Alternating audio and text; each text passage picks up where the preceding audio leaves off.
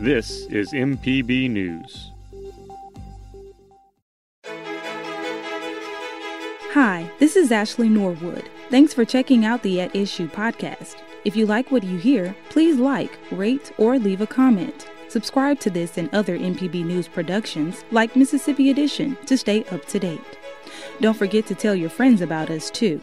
You can also watch At Issue on MPB TV Friday nights at 7:30 or on mpbonline.org.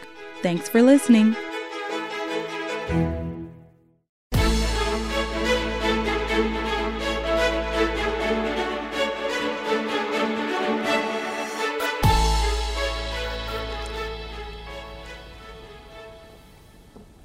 Hello and thank you for joining us. I'm Wilson Stribling. Welcome to another edition of At Issue, where we discuss and debate the issues facing the state of Mississippi and how these issues impact you. It's the eighth week of the 2021 Mississippi legislative session, and lawmakers in the House passed a plan to eliminate the state's income tax.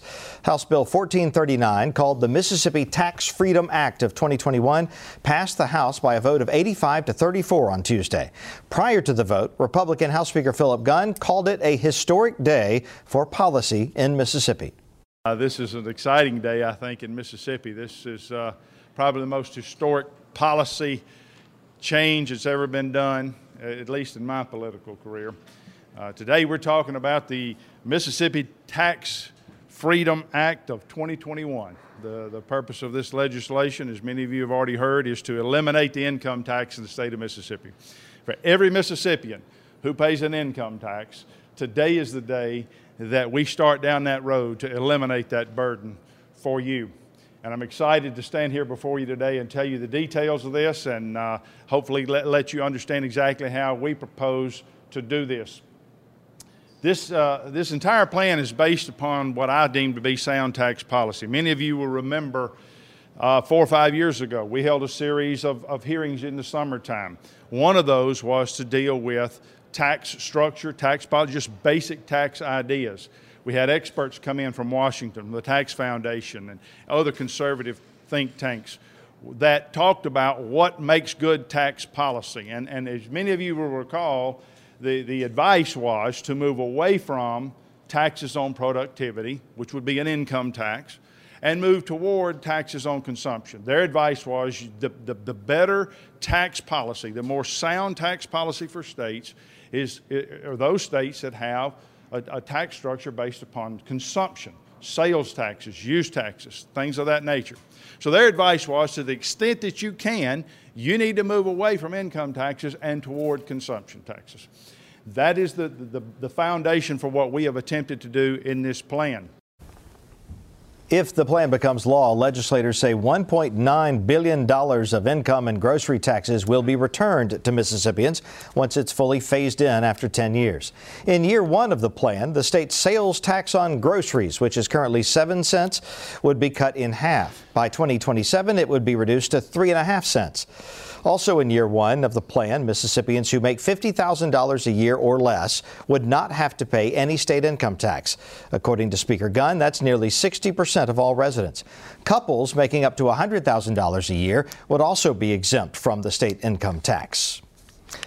Five years into this plan, any Mississippian who makes $100,000 or less would pay no state income tax. Speaker Gunn says that's more than 80% of current taxpayers. Within 10 years, he says, the state's income tax could be completely eliminated for all Mississippians. But that lost tax revenue has to be made up somewhere. The bill proposes increasing the sales tax on most retail items from 7% to 9.5%. The sales tax on other items currently taxed at 5% or less, like manufacturing machinery, vehicles, and airplanes and cars, those would be increased by 2.5 percentage points. The House Democratic leader, Robert Johnson of Natchez, stood with Speaker Gunn and a dozen Republican representatives. He said he and other Democrats are continuing to study the 300 plus page proposal, but he's encouraged by the overall outline offering a tax cut for working Mississippians. We didn't want to see any cuts in the budget. We wanted it to be a wash where, that, where you were replacing money you were taking out of the budget. We still need roads built, built. We still need teachers to have a pay raise. We, st- we still need infrastructure improved in the school. Meeting with the uh, with the speaker. Uh, what I like about the bill is that you are providing a tax cut for working people. People who make fifty thousand dollars or less, couples who make hundred thousand dollars or less. This is not a this is not a cut for big business. In fact, there are I'm encouraged by the fact that there are people who hadn't been paying a requisite amount of tax. This is me talking, not the speaker talking. Have not been paying a requisite amount of tax, and now are going to be taxed that hadn't been taxed before. Manufacturers, people in the industry, tobacco, they have a lower tax. Automobile dealers. Uh, mobile home manufacturers. All these people get taxed at a lower rate than individuals in this state. The Speaker has, has identified, this committee has identified that that is a burden that they could share a little bit more, and so that is that it won't all be on Mississippi individual taxpayers. We're also concerned about the fact that the sales tax is the most regressive tax. But of that part of the sales tax, the most reg regressive part of that tax is the grocery tax, and we've agreed that that needs to be cut, and that's going to, going to be cut. Uh, I, am gonna tell you, as a Democrat, I keep looking at this bill and looking for the Trojan horse, looking for the trick, because it, it uh, I don't want to get them in trouble, but it sounds more like something I would write than something they would write. And so, but I'm encouraged. I know it doesn't help me. But what I'm encouraged by is that this is a bill for people who don't have a lobbyist or a representative here. This is a bill for working people in the state of Mississippi, and I, I will. we're going to continue to look at it. We're going to meet today with people in my caucus who are continuing to read the bill. But right now, I'm going to tell you the biggest concerns that we have have been addressed, and we're going to continue to look, look forward to working with the, the House and the Speaker. Other Democrats are concerned that the measure was passed hastily and without much study. The bill now moves to the Senate. During a press conference only minutes after passage, Republican Governor Tate Reeves said he is satisfied to see lawmakers move to eliminate the state income tax, but he said he finds some parts of the bill troublesome. I've uh, spoken uh, repeatedly about the need to uh, to do something big and eliminate the income tax. Uh, we started that process uh, five years ago by eliminating the three percent individual income tax bracket. That's a very good start. Um, and the the goal that the um, House leadership says that they have of eliminating the income tax is one uh, that we strongly share, and, and, and I'm very glad for that. Um, I think the um, the pieces of that particular plan uh, that raise taxes on individuals um, are problematic. And I think what's even more problematic, and, and this is something uh, that um, y'all hadn't written a lot about, I guess because it was done uh, on, in a Zoom meeting or something, uh, but the, the nearly $2.5 billion gas tax increase uh, that passed out of committee, I'm very concerned about that. Um, that is not something that is is good uh, for uh, the taxpayers of the state.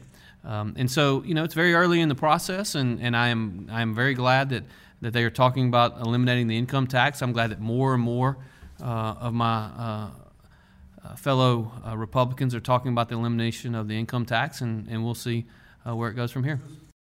I personally support tax cuts, not tax swaps or tax transfers or tax increases.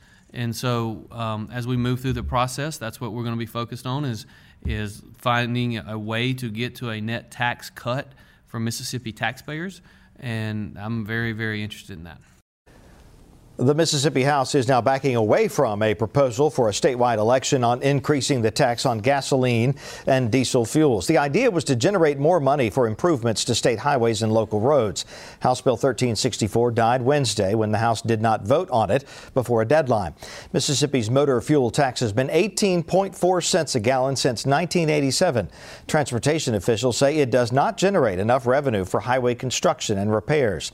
The bill proposed a statewide election on increasing the gas tax by 10 cents a gallon and the diesel fuel tax by 14 cents a gallon.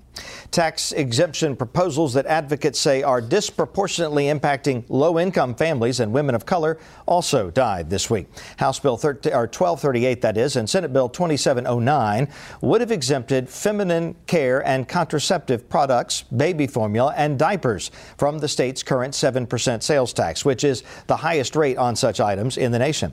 The sales tax on menstrual products, often referred to as the pink tax, has been eliminated in 20 states. Asia Brown of Vicksburg co founded the grassroots group 601 for Period Equity. The 19 year old college student talked with At Issue producer Ashley Norwood. In terms of this issue, who do you see it in, it affecting most in Mississippi and how? Um, so just like almost all other issues in the state, um, black and brown folks are impacted the most, low income folks, you know, people who are disabled, people with varying gender identities and sexualities, the most marginalized in the state of Mississippi are always the ones who are the most impacted. Um, so I feel like, you know, this is just, this is not something new, you know, in every facet of Mississippi life, the most marginalized communities are hit the hardest um, because we unfortunately are hit the hardest by poverty and things like the sales tax is what keeps people from having access to these products among a plethora of other things but um, the sales tax definitely is a barrier, or just the fact that these products are even um, something that we have to buy in the first place. Anti hazing legislation is making its way through the legislature. House Bill 6 passed the House and now heads to the Senate. The measure would require the State College Board to create a uniform policy against hazing for all universities. It defines hazing as any reckless act causing physical or emotional harm to another person. House Democrat Greg Holloway is on the Universities and Colleges Committee.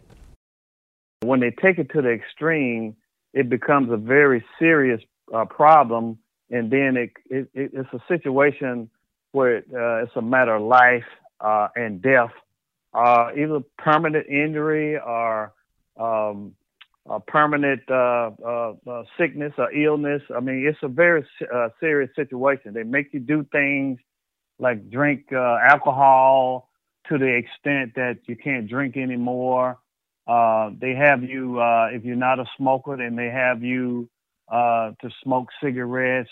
And they may have you to do some very uh, unscrupulous things that's really against your uh, will and against your nature. So it is a very, very serious problem on college campuses and universities and organizations there. If this bill becomes law, the College Board would have to implement a uniform policy for universities by August. Another bill heading to the Senate, House Bill 5, would fine organizations that knew of hazing but did not report it up to $10,000. Organizations would also lose any public dollars they receive. Studies show nearly 60% of college students involved in fraternities or sororities, athletic teams, or other social clubs experience some form of hazing. Today, the Mississippi Department of Health is reporting 731 new cases of the coronavirus and 25 additional deaths. That brings the totals in Mississippi to nearly 295,000 cases and more than 6,600 deaths over the course of the pandemic so far. Governor Tate Reeves announced earlier this week the expansion of vaccine eligibility in Mississippi. Teachers, school employees, and first responders can now schedule a coronavirus vaccine appointment regardless of age or health condition. Mississippi's vaccination sites have been operating at a higher volume this week. Thousands of appointments that had been scheduled during last week's historic winter storm were rescheduled for this week. The state health officer, Dr. Thomas Dobbs, says the delay last week will not have a lasting impact on the state's long term goals. He says there's a declining trend in COVID 19 cases and hospitalizations, thanks in part to the continued rollout of COVID 19 vaccines we're starting to see a downtrend in our COVID cases, and we think most of that's because of behavioral changes, but we're also starting to see some impact, we think, from the vaccination. And if you think about, we now have almost half of all our 75 and older crowd immunized in Mississippi, and almost 40% 65 and older. That's going to pay real dividends going forward. But we, we can't stop now. We've got to keep pushing the mark past, you know, that 60, 70, 80% mark so that we can protect more people broadly making great progress. We'll give well over 100,000 shots this week, we believe. And as much as we get in, we're going to get it out. We just need folks to give it to. So please go ahead and get vaccinated. Dobbs says the single shot vaccine developed by Johnson & Johnson will likely become available to Mississippians as early as next week. So let's get straight to the point with views from both sides of the aisle. Brandon Jones is an attorney and former Democratic member of the House. Austin Barbour is a national Republican strategist and founder of the Clearwater Group.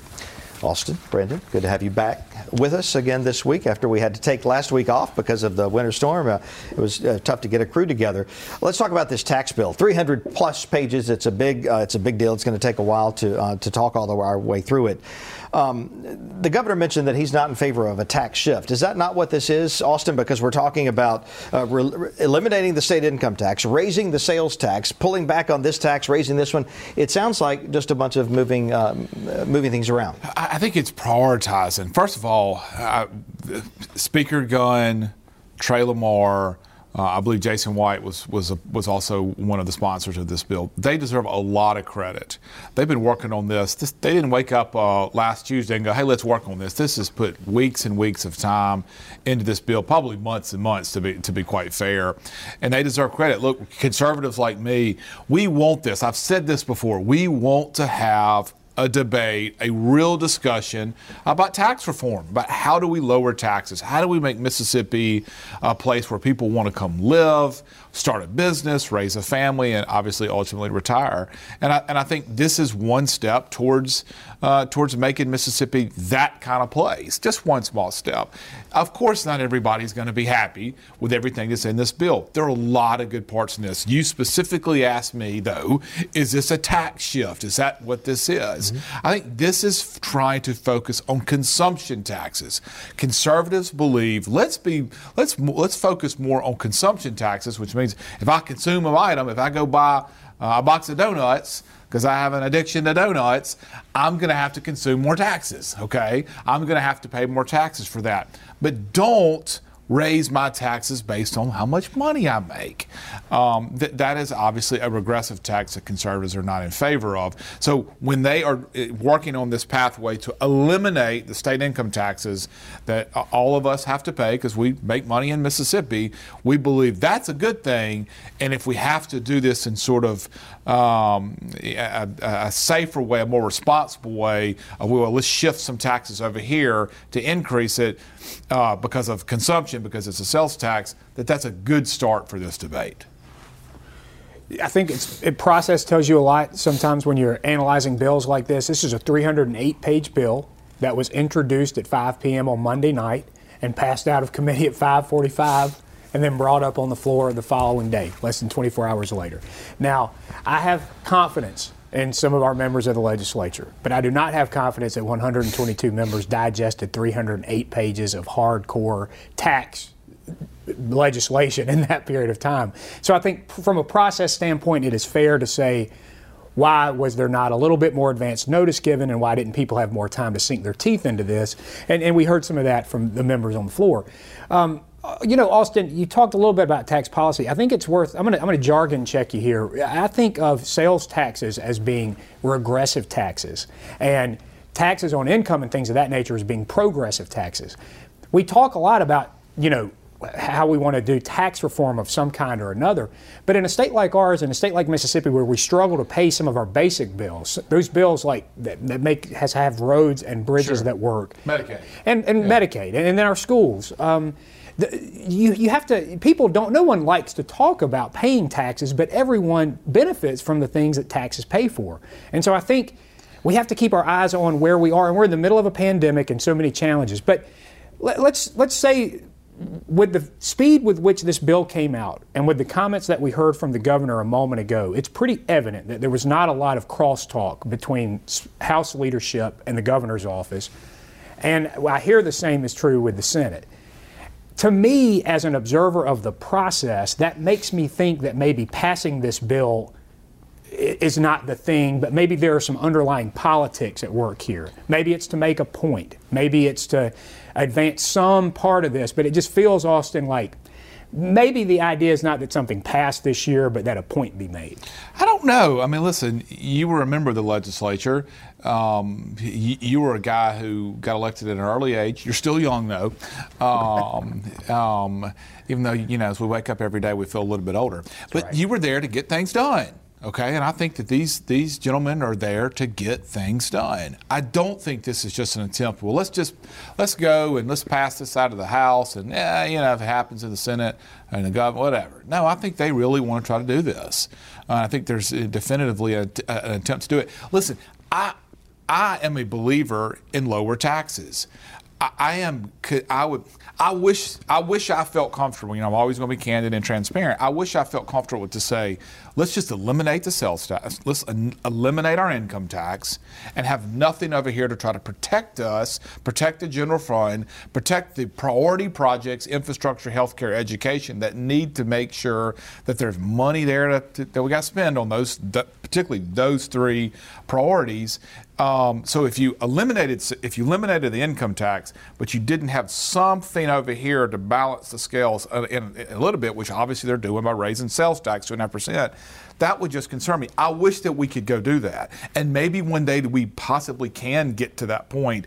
But I think that this is just a way to try to eliminate this income tax, make Mississippi a place where young people in their 20s and their 30s who are making good money now, who are entrepreneurs, want to come there because I don't I can go there, cost of living's cheap, I don't have to pay sell, I don't have to pay income tax. Let me go there and start the next business. We need to be a hub for for those types of individuals and this is just a balanced you know, semi-responsible approach to trying to do that. Is it worth it though, to in exchange for the, the elimination of the state income tax, to have a nine and a half percent sales tax rate? That, that that would be equivalent to probably what the state of Tennessee does. Listen, there are nine states. I think there are nine or ten states across the country that don't have income tax. Uh, they don't have state income tax. They have no control of the federal government.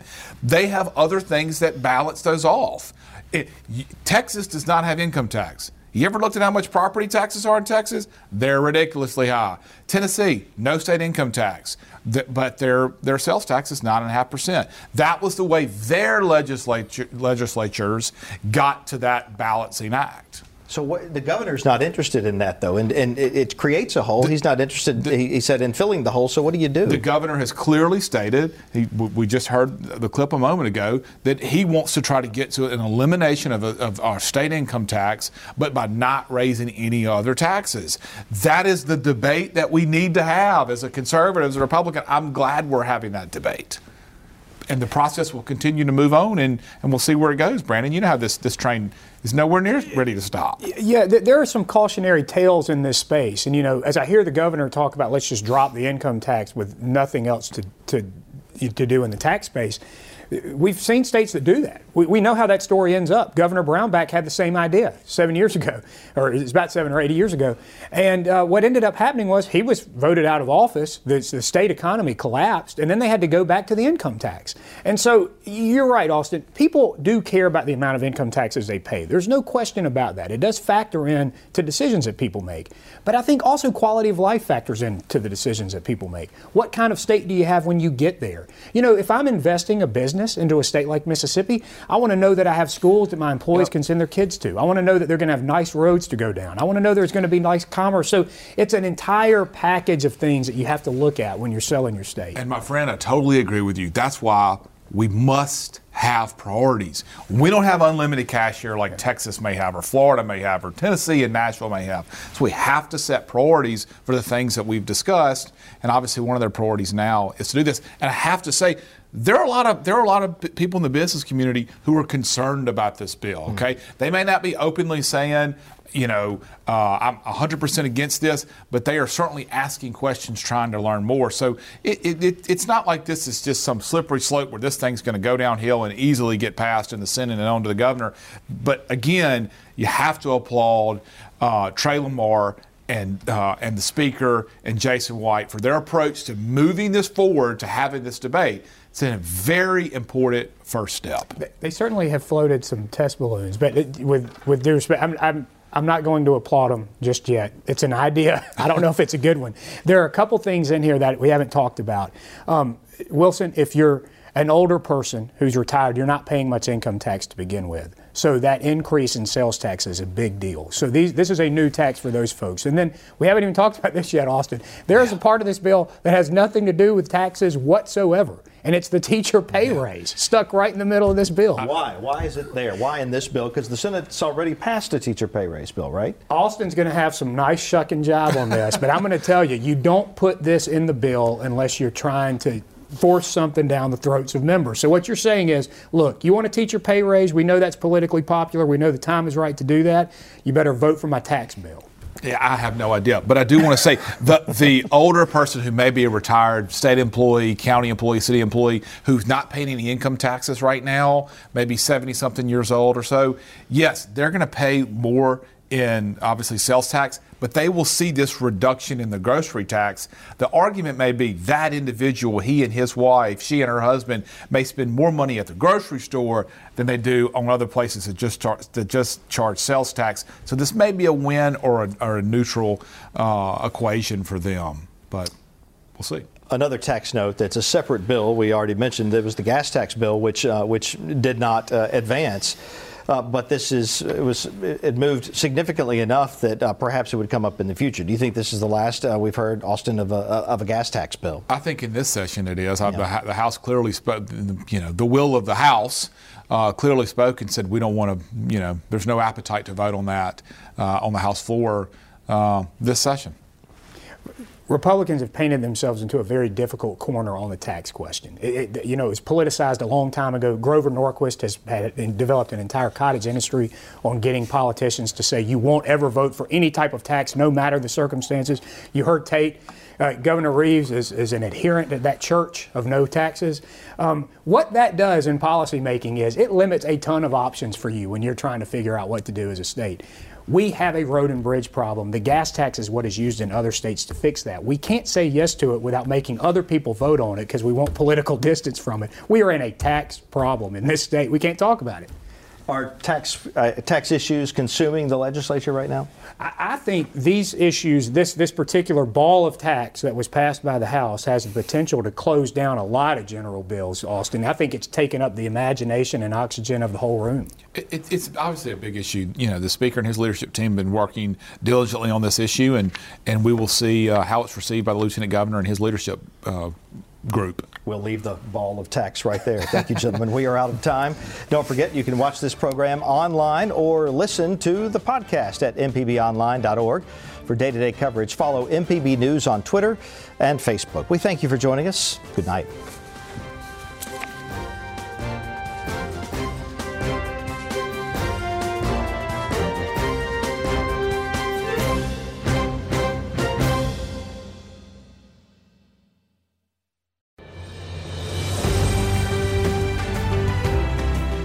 Thanks for listening to the At Issue podcast from MPB News. If you haven't already, subscribe to get new episodes weekly. And don't forget to like, rate, and leave a review. You can also stay in touch with MPB News on Twitter and Facebook. For daily news, check out the Mississippi Edition podcast. Thanks for listening.